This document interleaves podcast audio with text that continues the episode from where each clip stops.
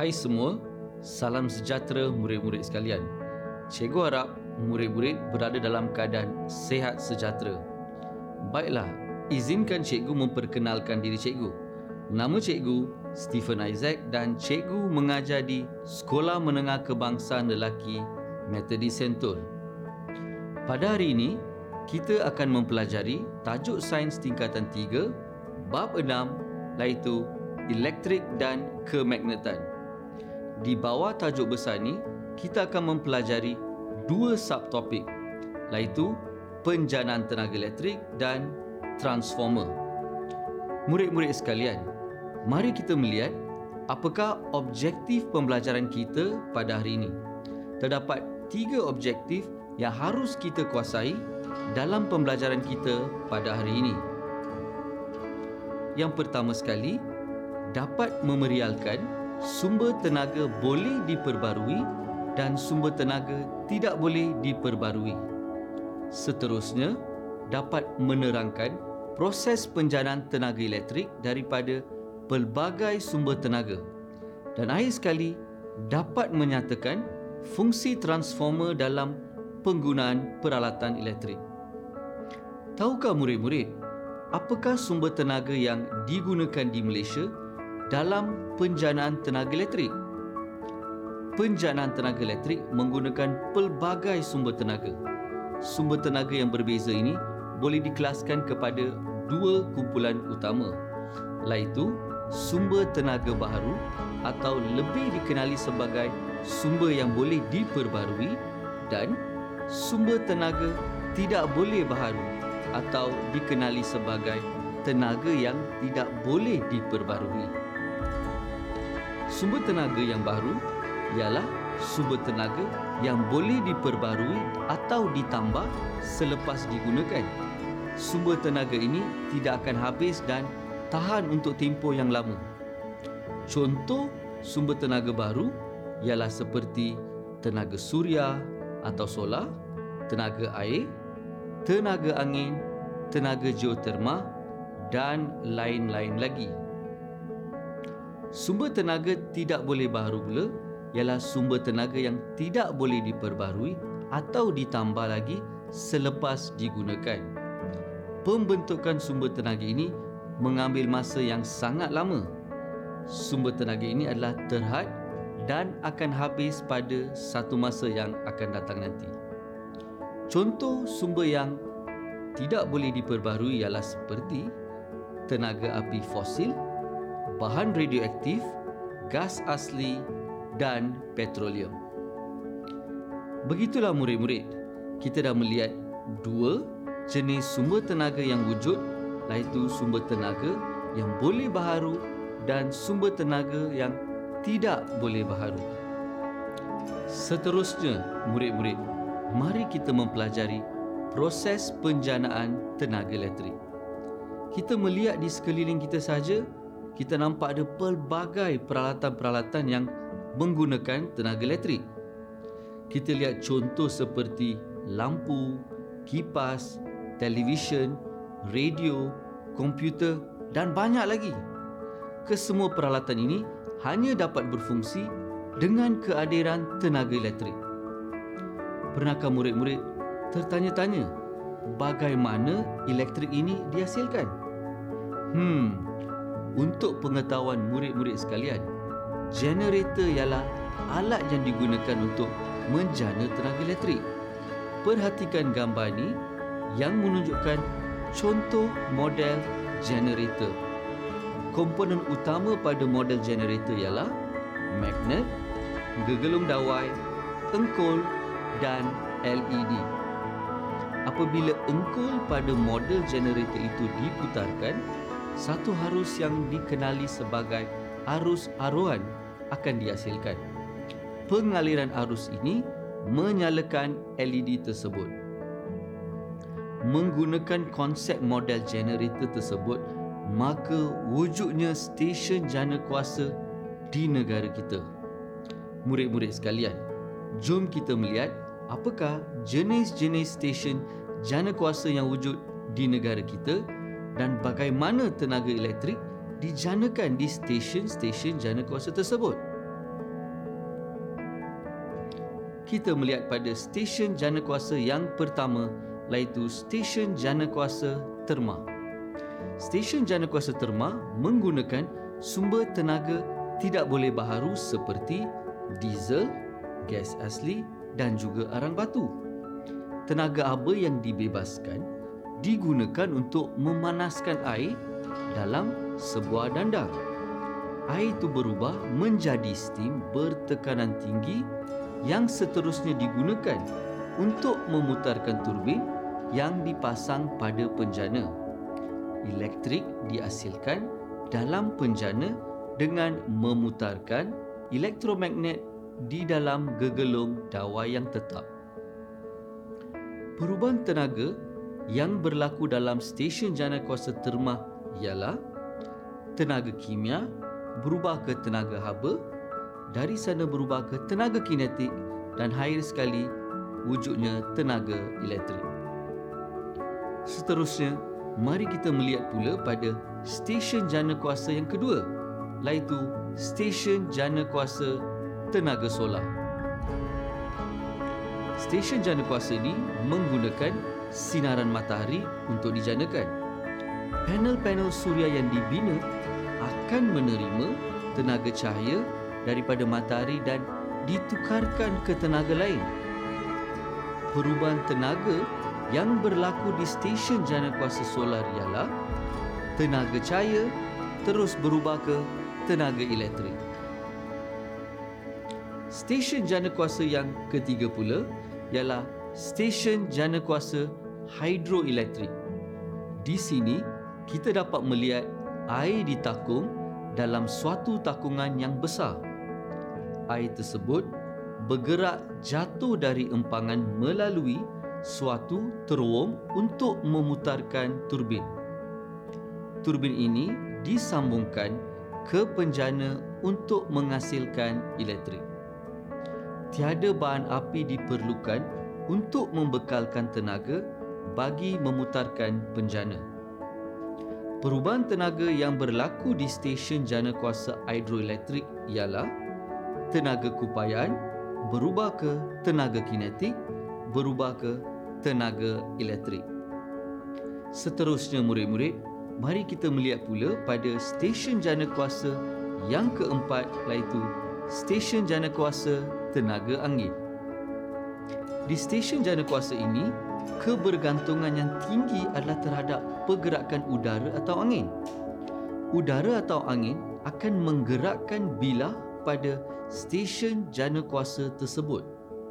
Kemudian, bila ini akan memutarkan turbin pula. Maka dengan pemutaran turbin, penjana akan menghasilkan tenaga elektrik. Perubahan bentuk tenaga yang berlaku ialah tenaga kinetik terus berubah ke tenaga elektrik. Untuk stesen jana kuasa yang seterusnya ialah stesen jana kuasa tenaga nuklear. Stesen jana kuasa jenis ini menggunakan bahan api nuklear. Rod bahan api mengandungi bahan api nuklear seperti uranium dan plutonium digunakan dalam reaktor. Tindak balas pelakuran dalam reaktor menghasilkan tenaga yang digunakan untuk menghasilkan steam bertekanan tinggi yang memutarkan turbin steam. Turbin steam memutarkan penjana untuk menghasilkan tenaga elektrik. Perubahan bentuk tenaga yang berlaku di stesen jana kuasa tenaga nuklear ialah tenaga nuklear bertukar ke tenaga aba, tenaga aba bertukar ke tenaga kinetik dan akhirnya bertukar ke tenaga elektrik air sekali, mari kita melihat pula pada stesen jana kuasa yang keenam iaitu stesen jana kuasa biojisim. Tumbuhan yang tumbuh secara cepat seperti tebu digunakan untuk membuat alkohol. Alkohol seperti metana digunakan pula sebagai bahan api. Kemudian, air dididihkan menjadi steam. Steam ini yang akan memutarkan turbin. turbin yang diputarkan pula akan menghasilkan tenaga elektrik. Perubahan tenaga yang berlaku ialah tenaga kimia bertukar ke tenaga haba, tenaga haba bertukar ke tenaga kinetik dan air sekali berubah ke tenaga elektrik. Murid-murid sekalian, begitulah tadi kita dapat melihat dan mempelajari kesemua enam jenis stesen jana kuasa. Pastikan murid-murid ingat ya, sebab nanti cikgu akan tanya pada bahagian air pembelajaran kita pada hari ini. Baiklah murid-murid, mari kita ke bahagian yang seterusnya pula. Sebelum itu, cikgu nak tanya sikit. Ingatkan lagi murid-murid pada tajuk arus elektrik yang telah anda pelajari ketika di tingkatan 2. Adakah cas elektrik mengalir melalui suatu konduktor dalam satu arah sahaja atau arah yang berubah-ubah secara berterusan? Hmm, untuk menjawab soalan ini, kita perlu melihat pada jenis arus elektrik. Arus elektrik dapat dibagikan kepada dua jenis, iaitu arus terus dan arus ulang-alik.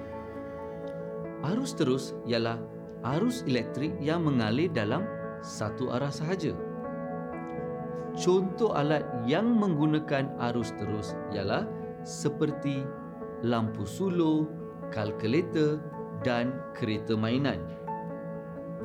Arus ulang-alik pula ialah arus elektrik yang arah alirannya berubah-ubah secara berterusan. Contoh alat yang menggunakan arus ulang-alik ialah seperti pembakar roti, pengering rambut dan pendingin hawa. Untuk memahami dengan lebih lanjut lagi perbezaan antara arus terus dan arus ulang-alik, mari kita sama-sama melihat jadual ini. Perbezaan yang pertama ialah arus terus ialah arus yang tetap manakala arus ulang-alik ialah arus yang sentiasa berubah. Arus terus diukur berdasarkan nilai mantapnya, manakala arus ulang-alik pula diukur berdasarkan nilai PMKD iaitu punca min kuasa 2. Seterusnya, arus terus voltanya tidak boleh diubah oleh transformer, manakala arus ulang-alik voltanya boleh diubah oleh transformer. Seterusnya, arus terus tidak boleh direaktifikasikan dengan diod. Manakala arus ulang-alik boleh direaktifikasikan dengan diod. Seterusnya, arus terus tidak dibenarkan melalui kapasitor. Arus ulang-alik pula dibenarkan melalui kapasitor. Dan air sekali, arus terus di mana kesan magnetnya adalah tetap manakala bagi arus ulang alik kesan magnet adalah berubah-ubah. Murid-murid sekalian, begitulah tadi perbezaan antara arus terus dan arus ulang alik. Cikgu berharap murid-murid dapat memahami pembelajaran kita setakat ini berkaitan dengan stesen jana kuasa dan arus terus dan arus ulang alik.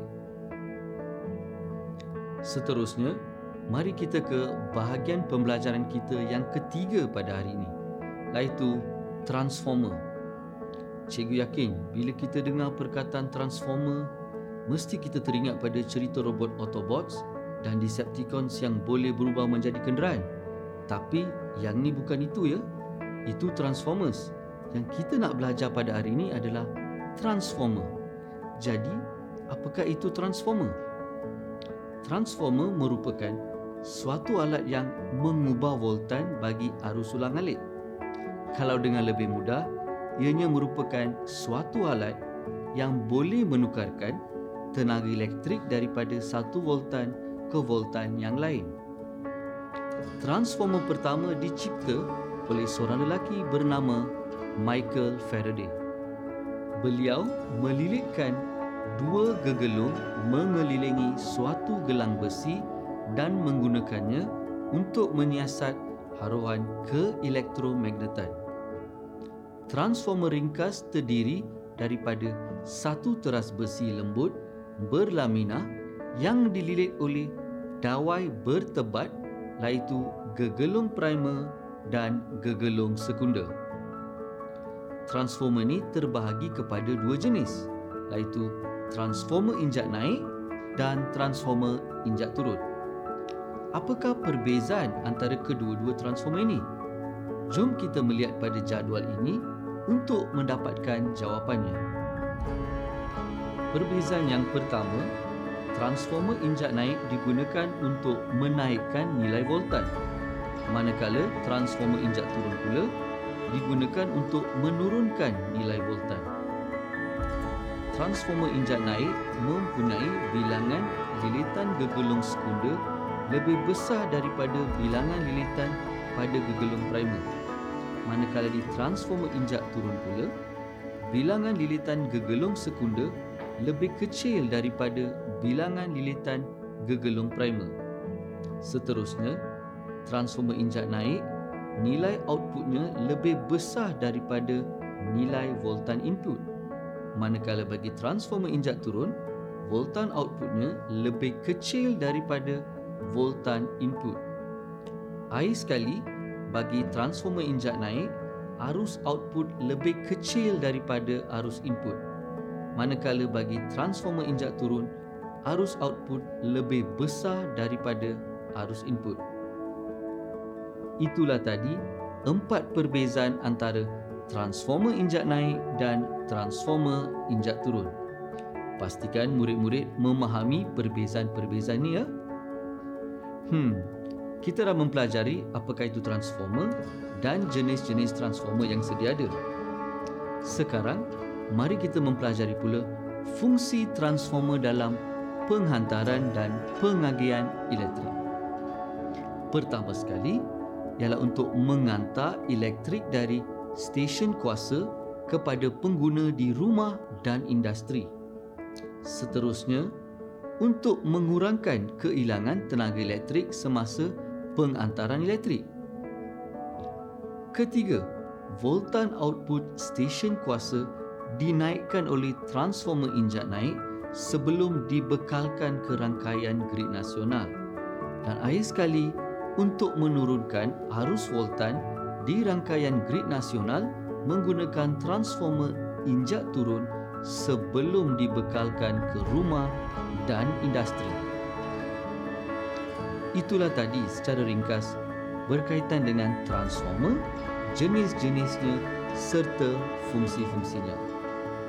Seterusnya murid-murid, mari kita mempelajari pula penyelesaian masalah berkaitan transformer dalam kehidupan seharian kita. Nisbah voltan primer kepada voltan sekunder adalah sama dengan nisbah bilangan lilitan gegelung primer kepada bilangan lilitan gegelung sekunder dalam sebuah transformer. Hubungan ini boleh ditulis dalam rumusan yang murid-murid dapat dilihat pada skrin iaitu VP per VS sama dengan NP per NS. Raja menunjukkan sebuah mentol 40 voltan disambung ke bekalan kuasa 240 voltan melalui sebuah transformer. Berapakah bilangan gegelung sekunder supaya mentol dapat menyala dengan keceraan yang normal? Untuk menjawab soalan ini, murid-murid, mari kita melihat pada penyelesaiannya. Mentol menyala dengan keceraan yang normal sekiranya dibekalkan dengan voltan 40 voltan. Jadi, mendapatkan nilai-nilai yang sedia ada dalam soalan, kita masukkan dalam formula yang telah kita pelajari. Setelah kita masukkan angka-angka tersebut ke dalam formula tersebut, kita akan mendapat jawapan bilangan lilitan gegelung sekunder ialah 20. Mudah saja kan murid-murid? Kita perlu memastikan kita mendapat nilai-nilai dalam soalan terlebih dahulu sebelum memasukkan ke dalam formula. Maka kita akan mendapat jawapan yang kita cari. Murid-murid sekalian, akhirnya tamat sesi pembelajaran kita pada hari ini. Cikgu berharap murid-murid memahami dengan jelas tentang topik yang telah kita pelajari pada hari ini. Sebelum kita ke bahagian latihan pengukuhan, mari kita mengimbas semula apa yang telah kita pelajari pada hari ini. Pertama sekali, kita telah mempelajari bahawa sumber tenaga terbahagi kepada sumber tenaga boleh baharu dan sumber tenaga tidak boleh baharu. Sumber tenaga boleh baharu ialah sumber tenaga yang boleh digantikan dan tidak akan habis. Manakala sumber tenaga tidak boleh baharu ialah sumber tenaga yang tidak boleh digantikan dan akan habis pada suatu hari nanti. Kedua, kita telah mempelajari bahawa kita menggunakan generator untuk menjana tenaga elektrik. Komponen utama pada model generator ialah magnet, gegelung dawai, engkul dan LED. Ketiga, kita telah mempelajari bahawa tenaga elektrik dijanakan di stesen jana kuasa. Terdapat enam jenis stesen jana kuasa yang menghasilkan tenaga elektrik iaitu stesen jana kuasa terma, stesen jana kuasa tenaga solar, stesen jana kuasa hidroelektrik, stesen jana kuasa tenaga angin, stesen jana kuasa tenaga nuklear dan stesen jana kuasa biogising. Keempat, kita telah mempelajari dua jenis arus yang wujud iaitu arus terus dan arus ulang-alik. Arus terus ialah arus yang mengalir dalam satu arah sahaja manakala arus ulang-alik ialah arus elektrik yang alirannya berubah-ubah secara berterusan. Dan akhir sekali kita telah mempelajari mengenai transformer. Transformer terdapat dua jenis iaitu transformer injak naik dan transformer injak turun transformer injak naik mempunyai bilangan lilitan gegelung primer kurang daripada bilangan lilitan pada gegelung sekunder. Manakala transformer injak turun mempunyai lilitan gegelung primer lebih banyak daripada bilangan lilitan pada gegelung sekunder. Begitulah tadi kesimpulan pembelajaran kita pada hari ini murid-murid sekalian. Seterusnya, mari kita menjawab beberapa soalan latihan pengukuhan berdasarkan topik-topik pembelajaran kita pada hari ini.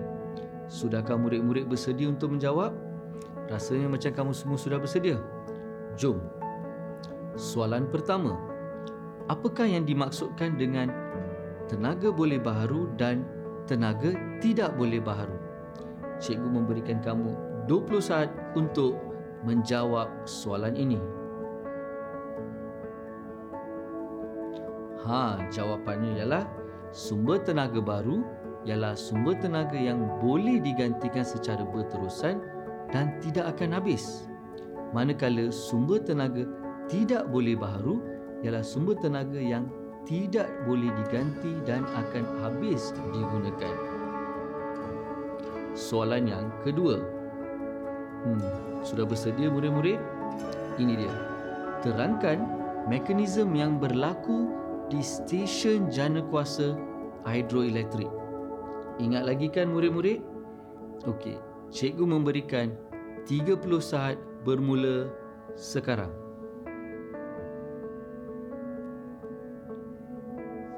Sudah dapat jawapannya murid-murid? Ini jawapan dia.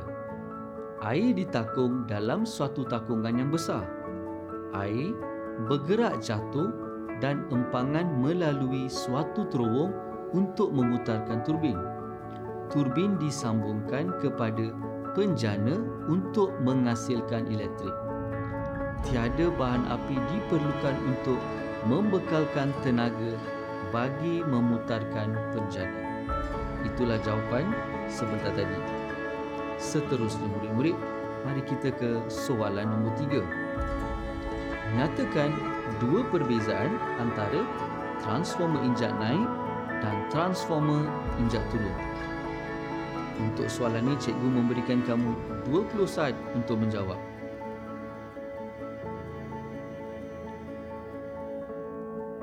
Dah dapat jawapannya murid-murid? Ha, yang pertama ialah transformer injak naik mempunyai bilangan lilitan gegelung primer kurang daripada bilangan lilitan gegelung sekunder. Manakala bagi transformer injak turun pula mempunyai bilangan lilitan gegelung primer lebih banyak daripada bilangan lilitan gegelung sekunder. Yang kedua, voltan primer bagi transformer injak naik yang merentasi gegelung primer adalah lebih rendah daripada voltan sekunder yang merentasi gegelung sekunder. Manakala voltan primer bagi transformer injak turun yang merentasi gegelung primer adalah lebih tinggi daripada voltan sekunder yang merentasi gegelung sekunder. Murid-murid sekalian, kita melihat pula pada soalan nombor empat. Jika bilangan lilitan dalam gegelung primer ialah 100 dan bilangan lilitan dalam gegelung sekunder ialah 20. Hitungkan voltan sekunder jika voltan primer ialah 10 voltan. Cikgu berikan kamu 30 saat untuk menjawab soalan ini. Jawapannya ialah pertama sekali kita kena menggunakan rumus VP per VS sama dengan NP per NS. Kita masukkan nilai bagi VP iaitu 10 dan nilai bagi NP 100 dan nilai bagi NS 20.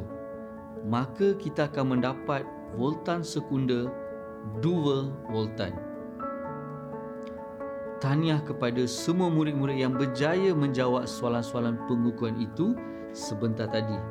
Kamu semua memang murid-murid yang hebat. Akhirnya, kita sudah sampai pada penghujung pembelajaran kita pada hari ini. Cikgu berharap kamu semua faham dan telah mencapai objektif kita pada hari ini. Sekian sahaja untuk kelas sains tingkatan 3 pada hari ini. Sehingga berjumpa lagi. Bye.